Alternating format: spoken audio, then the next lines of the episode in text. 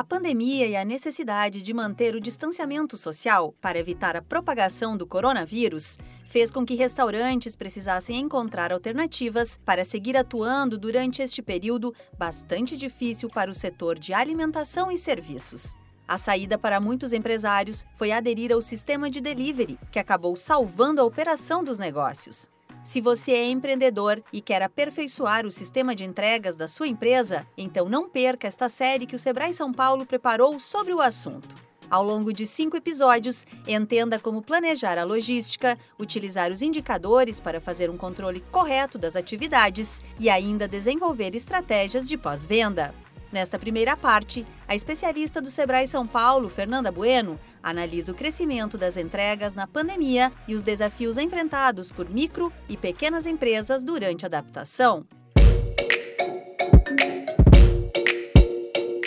Como se destacar no delivery? A maneira de consumo dos brasileiros mudou durante a pandemia do coronavírus. Devido às medidas de distanciamento, foi preciso o fechamento de bares e restaurantes. Para se adaptar à nova realidade, empresários viram no delivery a oportunidade para seguir com as suas operações. Quem ainda não trabalhava com o sistema de entregas precisou correr para incluir a novidade na empresa. Aqueles que já ofereciam o serviço perceberam a necessidade de melhorar a atividade para levar produtos com mais qualidade até os seus clientes. Entre as dificuldades enfrentadas está a adaptação aos processos. Segundo a consultora do Sebrae São Paulo, Fernanda Bueno, a produção para o delivery é diferente da utilizada para o atendimento no restaurante e precisa de atenção redobrada. A dinâmica de servir no balcão, servir no salão, como os empreendimentos chamam, e o delivery é muito diferente. Então a operação em si, ela é diferente, porque ela tem que ser mais dinâmica, precisa muito de agilidade, principalmente porque não tem a interação com o cliente.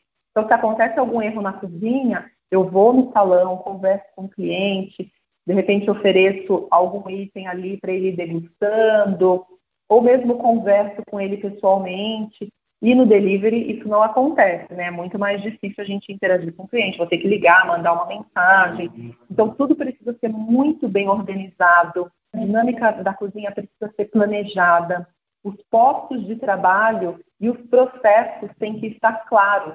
Então, qual função e responsabilidade de cada um dentro da cozinha? Isso precisa ser muito bem desenhado, buscar profissionais qualificados em todos os setores, seja no atendimento telefônico, na cozinha, o ajudante da cozinha e o motoboy também. O motoboy é muito importante nesse processo, porque ele está na linha de frente da operação. O delivery não se resume só à cozinha, o motoboy é quem te representa no final do processo.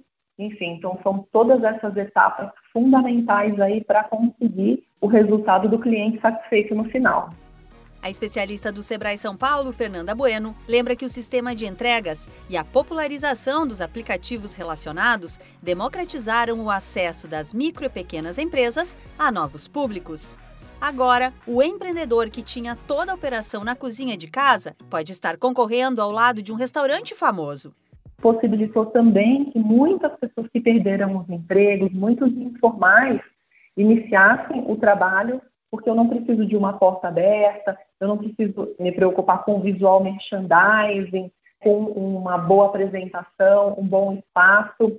O delivery ele deixou todos os estabelecimentos na mesma posição de destaque. Estão todos na mesma vitrine. É um canal novo de venda, então a gente tem é, vários canais de venda, tem no balcão, tem o delivery no balcão também através de retirada, e tem diversos aplicativos, através da rede social, do WhatsApp. Então, isso é muito importante. Quanto mais canais de venda o empresário tem, maior a chance dele manter, no mínimo, o faturamento dele estável ou conseguir ampliar, como aconteceu com muitas empresas. No segundo episódio da série, você vai conhecer as estratégias para atrair os clientes de delivery.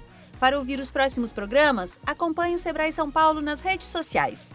Você acompanhou a primeira parte da série Como se destacar no delivery, do Sebrae São Paulo para a agência Sebrae de Notícias. Esta série tem produção, entrevistas e edição de Giovanna Dornelles e locução de Alexandra Zanella da Padrinho Conteúdo. Até a próxima!